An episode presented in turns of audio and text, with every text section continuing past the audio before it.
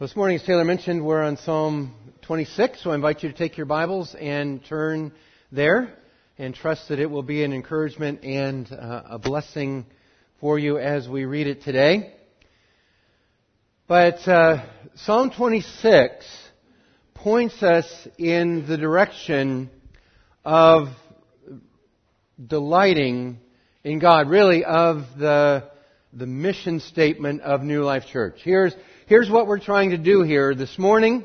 Here's what we're trying to do in your life group. Here's what we're trying to do in youth ministry. This is what New Life Church is trying to do every, every place we touch. We are trying to engage people who are disconnected from God so they delight in Him through Jesus. The key word there is delight.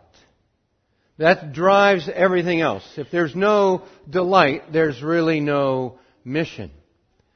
Uh, we're all about being busy, but we're not about necessarily the mission of God if we're not delighting in Him through Jesus. Now, I'm just going to say, this is completely foreign to me in my experience of church. I grew up in church. I grew up in a good church. What that meant to me, though, was not delight. What that meant was dress nice, sit still.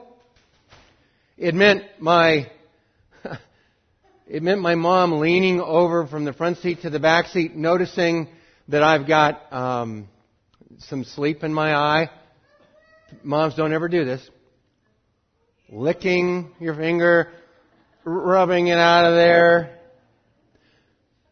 the most exciting thing that I remember happening in church was Missy Ross. One January morning, Missy Ross went outside the church and on the metal handrail there in Montana, she stuck her tongue on the metal handrail. Some of you, you guys are from Oregon, you don't know what that does. Surely you've seen it in a movie or something. But uh, that was pretty exciting.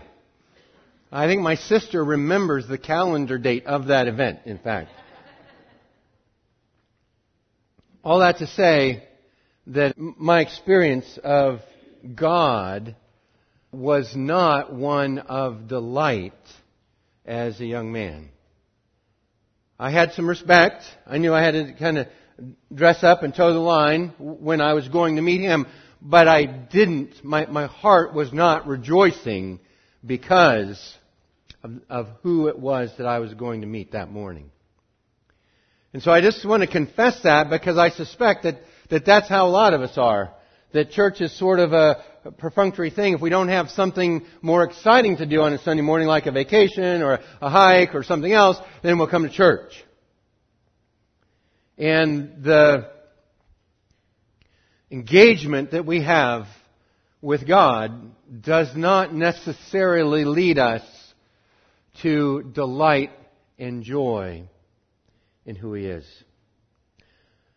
So I want to, I want to read Psalm 26 and then I want to point you in that direction and see if through Psalm 26 we can't get our way all the way so that our hearts delight in who God is through Jesus. Psalm 26, beginning in verse 1 of David. Vindicate me, O Lord, for I have walked in my integrity and I have trusted in the Lord without wavering. Prove me, O Lord, and try me. Test my heart and my mind. For your steadfast love is before my eyes and I walk in your faithfulness. I do not sit with men of falsehood nor do I consort with hypocrites. I hate the assembly of evildoers, and I will not sit with the wicked. I wash my hands in innocence and go around your altar, O Lord, proclaiming thanksgiving aloud and telling all your wondrous deeds. O Lord, I love the habitation of your house, the place where your glory dwells. Do not sweep my soul away with sinners, nor my life with bloodthirsty men, in whose hands are evil devices, and whose right hands are full of bribes. But as for me, I shall walk in my integrity. Redeem me and be gracious to me. My foot stands on level ground. In the great assembly, I will bless the Lord.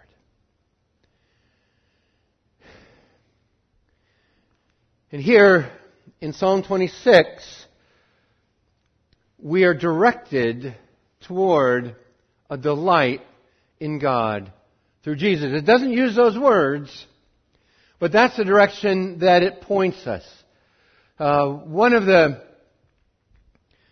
one of the best uh, estimates of why this psalm was written has to do with uh, David's worship of God at the tabernacle.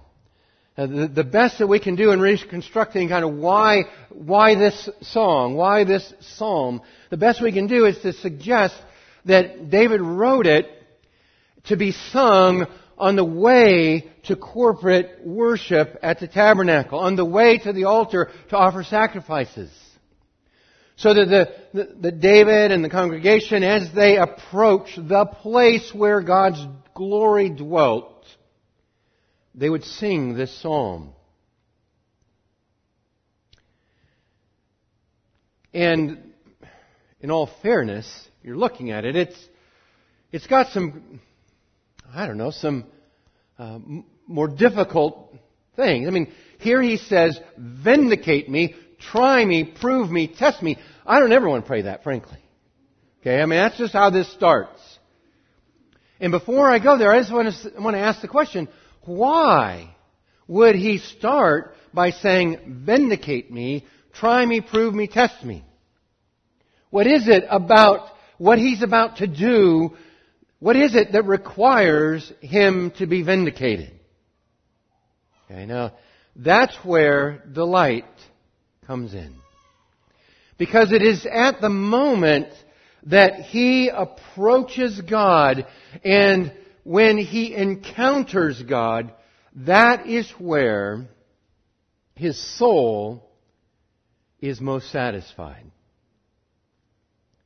Now that's, that's well established through many of the other Psalms, and I'm just going to survey a couple of them to give you the idea that the presence of God equates to the delight of his soul. You make known to me the path of light in your presence is fullness of joy. At your right hand are pleasures forevermore.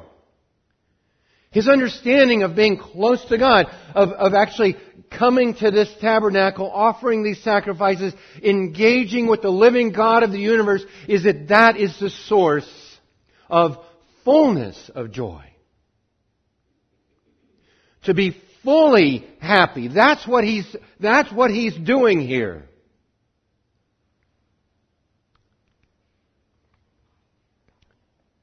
Psalm 21 is written from the perspective of the king, and the king says, For you make him, the king, most blessed forever. You make him glad with the joy of your presence. To be in the presence of the living God, the creator of the universe, the king of the world, is the source of everlasting joy and happiness. Now I'm just going to stop here. There's, I've got more. I'm just going to stop here for a moment and suggest that this ultimately drives to the heart of our faith because either we believe this or we don't. We are either about the business of doing some religious activity here, or we are saying the God whom we worship this morning is the source and will be the source of happiness forevermore or he's not. And it seems to me that the battle that I must engage with, with my own soul, every single day, is the battle to be happy in who God is for us through Jesus. So that I delight in Him through Jesus. That's really the work of the spiritual life to be glad with joy in the presence of God. Psalm 73, Whom have I in heaven but you? There is none on earth I desire beside you. The most desirable being in the universe is God whom we say is present among us this very moment.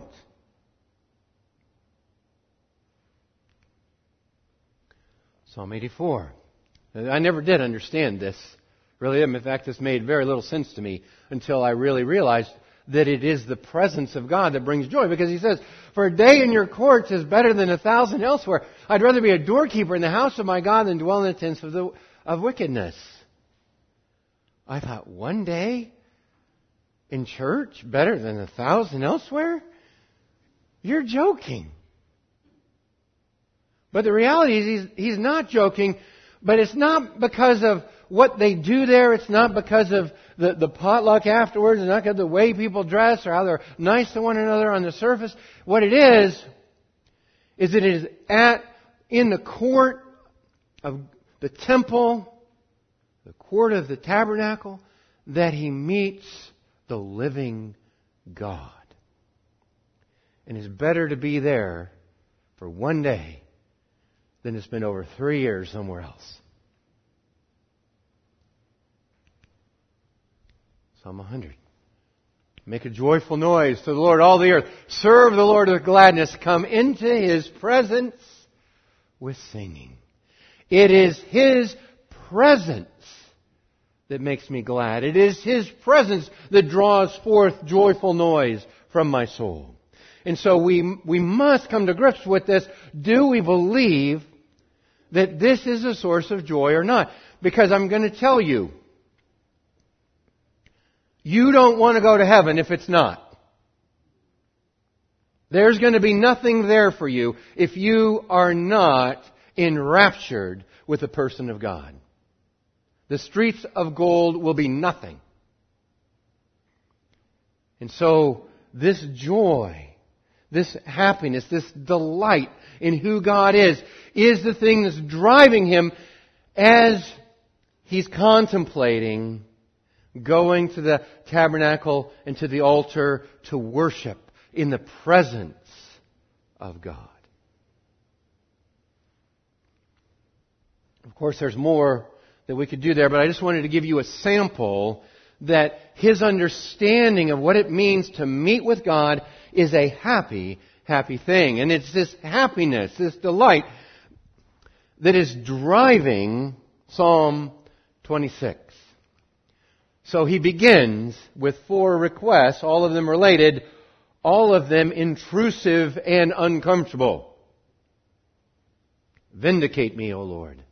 For I've walked in my integrity. I've trusted in the Lord without wavering.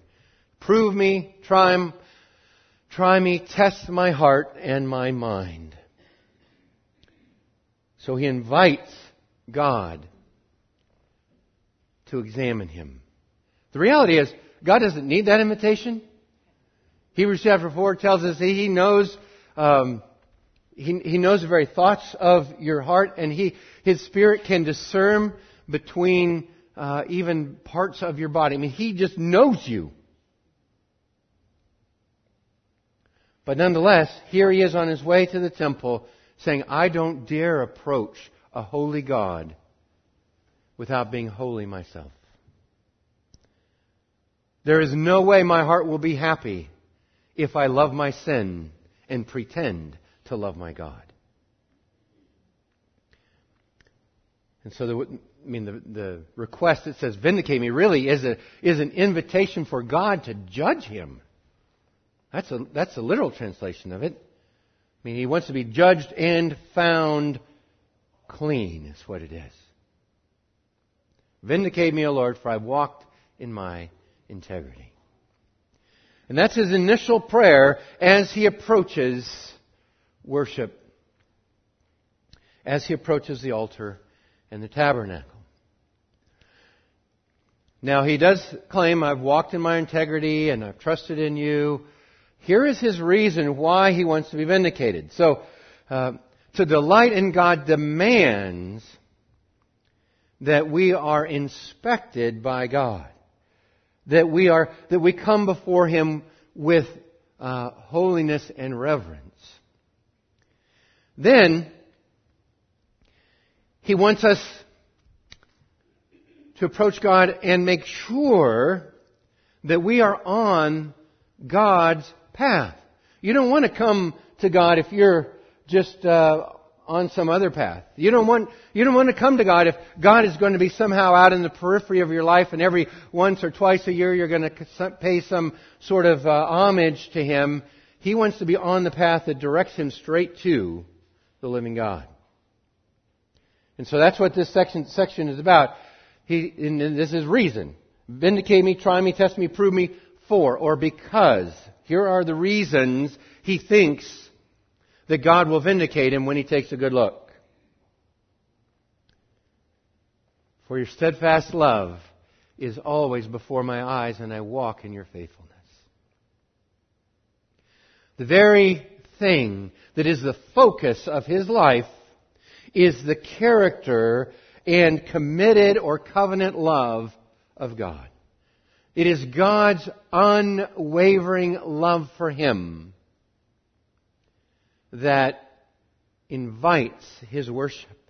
It invites God's introspection, God's um, judgment, his certainty that God himself loves him. And he's going to keep his eyes always on that. See, that's, that is, that's part of the battle, isn't it? I delight much better if I believe God loves me than if I believe he doesn't love me. That's not very delightful.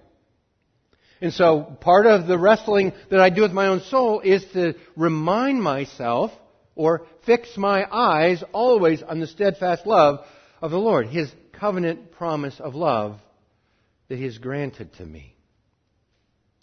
And I walk in His faithfulness. See, if some of this is, he, he claims, and I just want to get this out of the way. Okay, he claims to have integrity. He claims um, to not walk with sinners and all these other good things. And it's not as though he's going to the temple boasting to say, hey God, you should accept me because I have integrity. You should accept me because I have got my act together. He's, he's really saying, it's not my faithfulness that matters here. I'm going to walk in your faithfulness.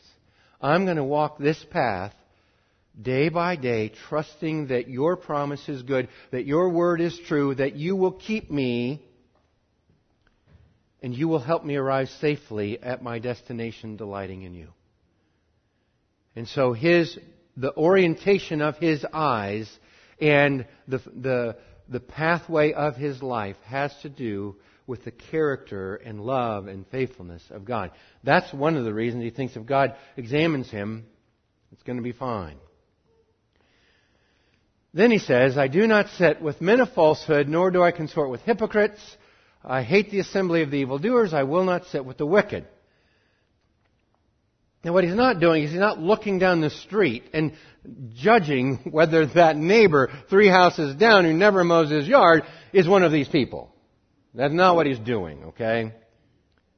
What he's doing with verses 4 and 5 is that he is, he is saying that he is committed to the path or the way of God. Now, I get that because there is a signpost that tells me that. It's Psalm chapter 1. It's actually Psalm chapter 1, verse 1. It says, Happy, okay, there's our delight word again, or blessed, is the man who does not walk in the counsel of the wicked, or stand in the way of sinners, nor sit in the seat of the scoffers, but his delight's in the law of the Lord. So the first thing in the entire book of Psalms is your companions shape your direction. Who you associate with affects your heart. And he knows that, and so all he's doing is saying, God, vindicate me. I am choosing you and your people. And so when I say that he's going to vindicate him because he walks on the path, I, I want to let you know that this path, th- this is the hint that gives me the path. I hate the assembly of evildoers because uh, that's what Psalm 1 tells me. Blessed is the man, his delights in the law of the Lord. He, I mean, he's careful who he associates, his delights in the law of the Lord. Everything he does will prosper. The ungodly are not so. They're not like the tree planted by the rivers of water. They're like chaff which the wind blows away. There's two groups here. And the very last verse of chapter 1 says, But um, the Lord knows the way of the righteous, but the way of the wicked will perish. There's two ways. Which way are you going to be on? And what he's saying here is, uh, God, go ahead and test me and make certain, make me certain that I am on your path. And so part of being on that path has to do with who he associates with. Then he says, I've washed my hands in innocence. Recognizing that there is a holiness about the person of God that cannot be ignored. I mean, it's very, it's so easy to think of this term only in external terms. I mean, the, the Jews did this all the time. There were basins uh, in the, the steps of the temple where they would have this ceremonial cleansing. They would wash themselves as though somehow washing themselves would prepare them to worship. And we always resort to some external application of what he's trying to get at here. He's not trying to say, make sure your clothes are clean, make sure your hands are washed. He's saying, make sure, really, that you're innocent of heart and the things that you do with your hands reflect that innocence. I mean, clearly this is all about what's going on in your heart. I wash my hands in innocence and I go around your altar, O Lord.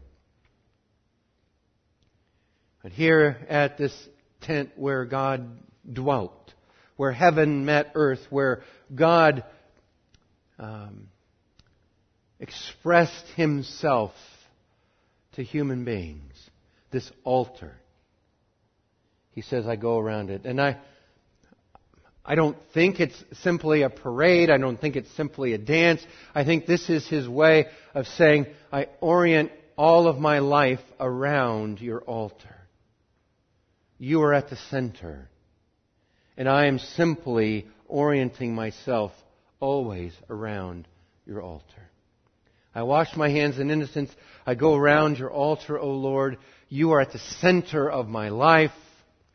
When uh, you are at the center of my life, my lips proclaim thanksgiving and tell of all your wondrous deeds. I, I cannot remain silent. When your heart is happy, when your heart is happy, you tell people. You talk about it. You, you can't help but have it spill out. You have a delicious meal, and what do you do? You tell the person who made it, well, that was, that was really scrumptious, thank you. When you see a beautiful sunset, it's just much better to have somebody there by your side where you say, that is really gorgeous. Because the proclaiming of it or the telling of it um, enhances the delight in it. And so that's what he's saying here as he is centering his life on this experience of the altar of God, he's going to tell people. And then here we go. This is, this is why I think that this is the, the reason for the psalm. He says, I love the habitation of your house, the place where your glory dwells. We are on the, our way to meet with the living God. I love doing that. I love the habitation of your house, the place where your glory dwells. And David, as he's approaching in worship, as he's writing this song for himself and for the people to sing, he's reminding himself that the place of ultimate joy and delight is in the presence of God where his glory dwells. And that's where they're going.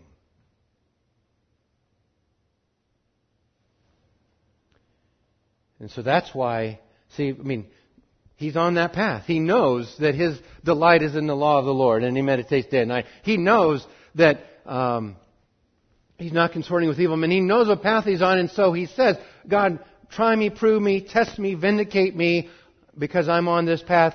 And I know that your presence demands me to be on that path. It demands my holiness.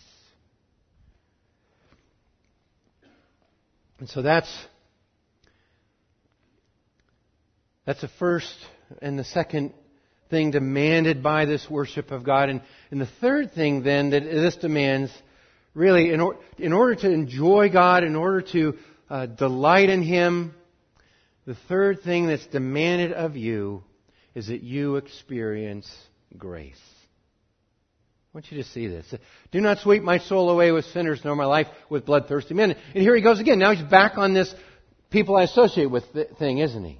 He's back on this Psalm 1-1 problem saying, I don't want to, I don't want my final uh, end to be with them. It does say in Psalm 1 that the ungodly are not so they're like chaff which the wind drives away. They will not stand in, sinners will not stand in judgment or the uh, wicked in the congregation of the righteous. They are not going to end up in a good place and I don't want to end up with them. That's what he's saying. So don't judge me with uh, these other people. But as for me, I shall walk in my integrity. Here it is again. The, the psalm starts with this and it ends with this. This word integrity is, is probably best translated wholeness. It's not something that you would be proud of. It's not something that you'd say, oh yes, I have uh, great integrity. I mean, people who are, have integrity are humble, for one thing. But he, he says, I will walk in my integrity. I, I will be wholehearted about this. There is a wholeness about me so that I'm not one person in one place and another person in another place. I don't have one set of friends that I behave this way with. I don't behave with church, my church friends this way. He said, I am whole. My whole life is a piece. I'm no different in this one situation than I am in this other situation. I walk in my, I'm on the path and I'm walking there wholeheartedly. And it is a, it is a heart thing. It's not a, it's not an external uh, issue about how you dress or how still you sit or how loud you sing. This is a heart situation. My heart is whole. Then he says, Redeem me and be gracious to me. This is fascinating to me. Because if I were to read this as one who assumes he has the right to stand before God on the basis of his integrity, he would never say, Redeem me and be gracious to me. He would need it. But David, like you and like me, recognizes that really no matter how wholehearted he is, his wholeheartedness is not complete. Yeah, he's, he has integrity and he's on that path, but there are days when he's off the path, where he has a misstep, where he has trouble on the path. And so what he, what he prays to God as he's approaching this, in this final stanza, on the final approach to the altar and to the temple is, redeem me and be gracious to me. Because it is your grace that enables me to meet with you. It is your grace that enables my heart ultimately to be happy. I can't whip my heart into happiness. You see, that's the thing. I mean, that, that I don't want to have happen as I'm talking about being happy in uh, coming to meet with God. I don't want you to kind of try a little harder. Feel a little more guilty that you don't get it right here. Because the whole point is God redeem me and be gracious to me. Ultimately, I am not fit to be in the presence of God unless God gives me grace. That really is the final word. And so he says, My foot stands on level ground.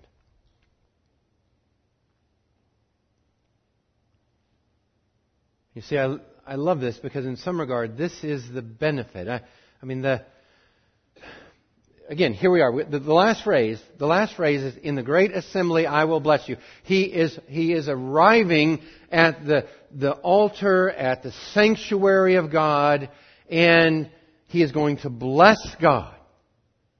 Okay, so I hope that refrain of the song that Taylor sang just plays in the back of your mind the whole rest of the day. That's what, that's what he's doing here. In the great assembly, I will bless the Lord. So that's again why I think that talking, he's talking about meeting with God where in, at the tabernacle and the altar where heaven meets earth. But the benefit of that, he says, my foot stands on level ground. In other words, I'm stable and secure and at peace because God is the center of my life. Because the joy of my heart cannot be taken away from me. See, the thing is, if, if you think what's going to make you stand on level ground is getting your house uh, bought for some of you, getting your house paid off for others of you, getting your education for some of you, okay, getting a promotion for others of you, retiring, if there's something like that, then my foot will stand on level ground and I will be at peace and I will be comfortable and I will be happy and I will be secure. All of that can be taken away from you.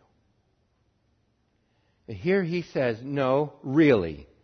My foot's going to stand on level ground because the thing that offers me the most joy, meeting with the God of the universe, can never be taken away from me. And so I'm going to be on level ground when I bless the Lord in the great assembly. That is what Psalm 26 leads us to. And I'm just going to, I just have to say, that's great. Right? How many of you have been to the tabernacle? The temple?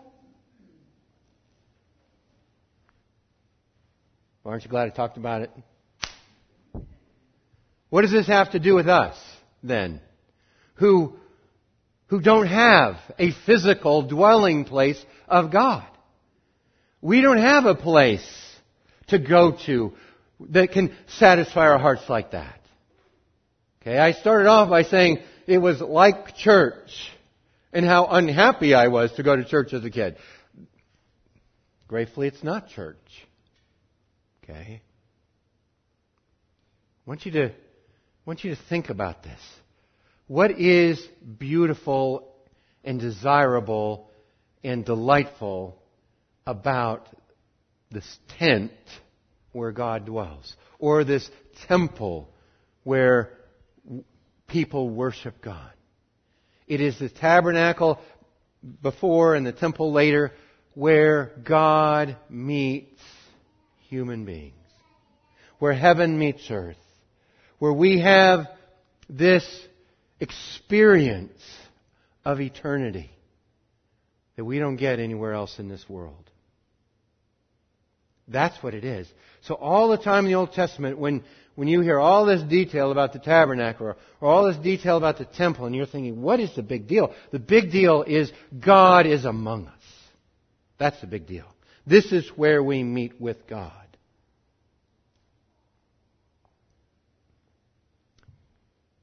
Okay? I don't have one of those. So now what? I want you to, want you to kind of work your way through the Bible with me for a moment. Moses got plans for the tabernacle, Mount Sinai. They made it. God's glory came down and he dwelt there and he met with Moses. That happened all the way, really, with uh, some um, problems, but all the way until David. When David built a palace for himself, and God dwelt in a tent, and he said, I want to make a temple. God said, No, your son will make the temple, but you won't. And God dwelt in the temple that Solomon built until Israel rebelled and it was ransacked and destroyed. And the people were carried off into captivity. And it was rebuilt in some fashion later by Herod. But then Jesus comes on the scene, and Jesus is talking to his disciples, and he says, He answered them, Destroy this temple, and in three days I will raise it up. The Jews then said, It's taken 46 years to build this temple. Will you raise it up in three days?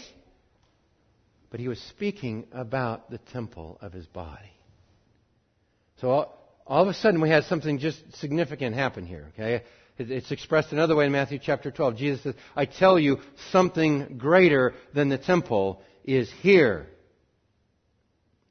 What Jesus is claiming is something radical. Something for which the entire Old Testament history of the tabernacle and temple prepares us, and that is that God is about to dwell with human beings. But instead of doing it in a tent or instead of doing it in a, a, a palatial temple, He is going to do it in the person of Jesus. And that Jesus Himself is a place where we meet God. And so that's the unique part of this for Christians because we don't go to a place, we go to Jesus if we want our hearts to be happy. That's why we delight in God through Jesus.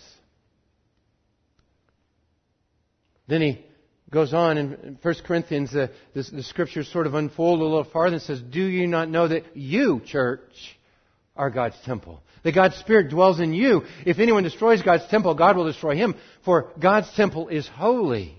Just like it was in the Old Testament. But now it's different. Now it isn't this building, it is these people. You are that temple. When we gather together with the aim of orienting ourselves to the living God, like David oriented himself to the living God, we constitute a place where God himself dwells. So there is a sense in which I need to come prepared. I need to come asking God to vindicate me. Not because I'm going to, a building. In a few weeks we're going to go uh, outside for an outdoor service, and you better go there. Asking God to test you, prove you, try you. Same thing. And you better be on the same path because ultimately you're meeting with God's people who constitute His dwelling place on earth. But that's not the last little bit of it. The last little bit of it is here in, in Revelation chapter uh, 21. Because in heaven it says there is no temple in the city. For its temple is the Lord God the Almighty and the Lamb. The beautiful thing about heaven is that nothing can spoil this. You don't need to leave. You can have this experience of God that gives delight to your soul and it doesn't fade and you're not tempted to sin and uh, you ruin it. You're simply in the presence of God forevermore. And so,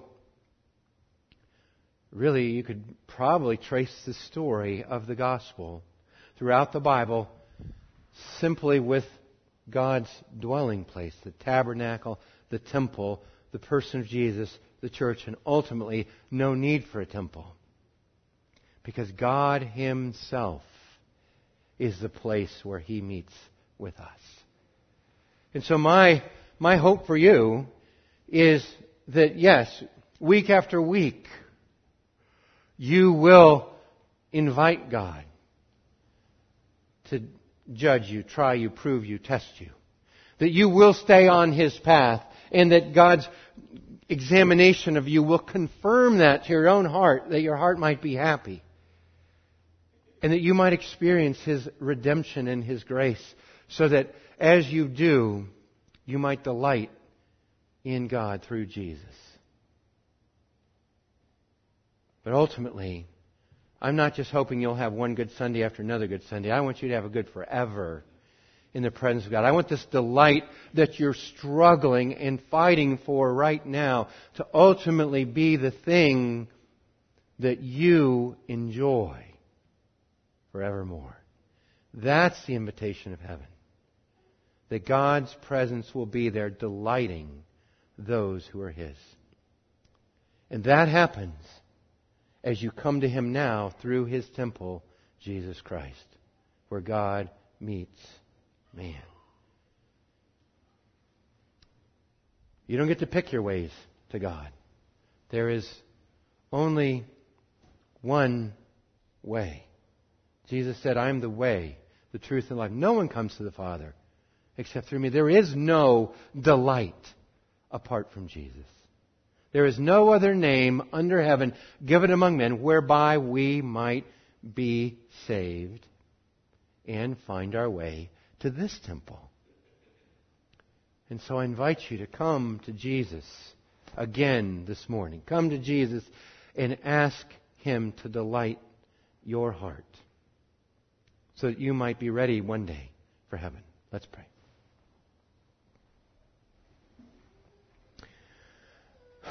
Oh, great God and Father, this is this is so contrary to the way that our preoccupied and bored hearts are that we we lose sight of the eternal delights that are ours for the taking because you have inclined yourself to us. You have designed to meet us in the person of your Son and to be present among us when we gather together and to prepare us one day to be in your presence for eternity.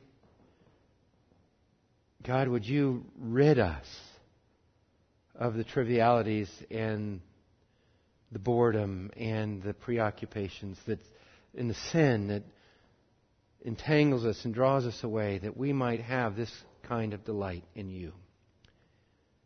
And Father, we will give you great thanks and we will tell of your wondrous deeds if you will but be gracious to us. I ask this in the name of Jesus. Amen.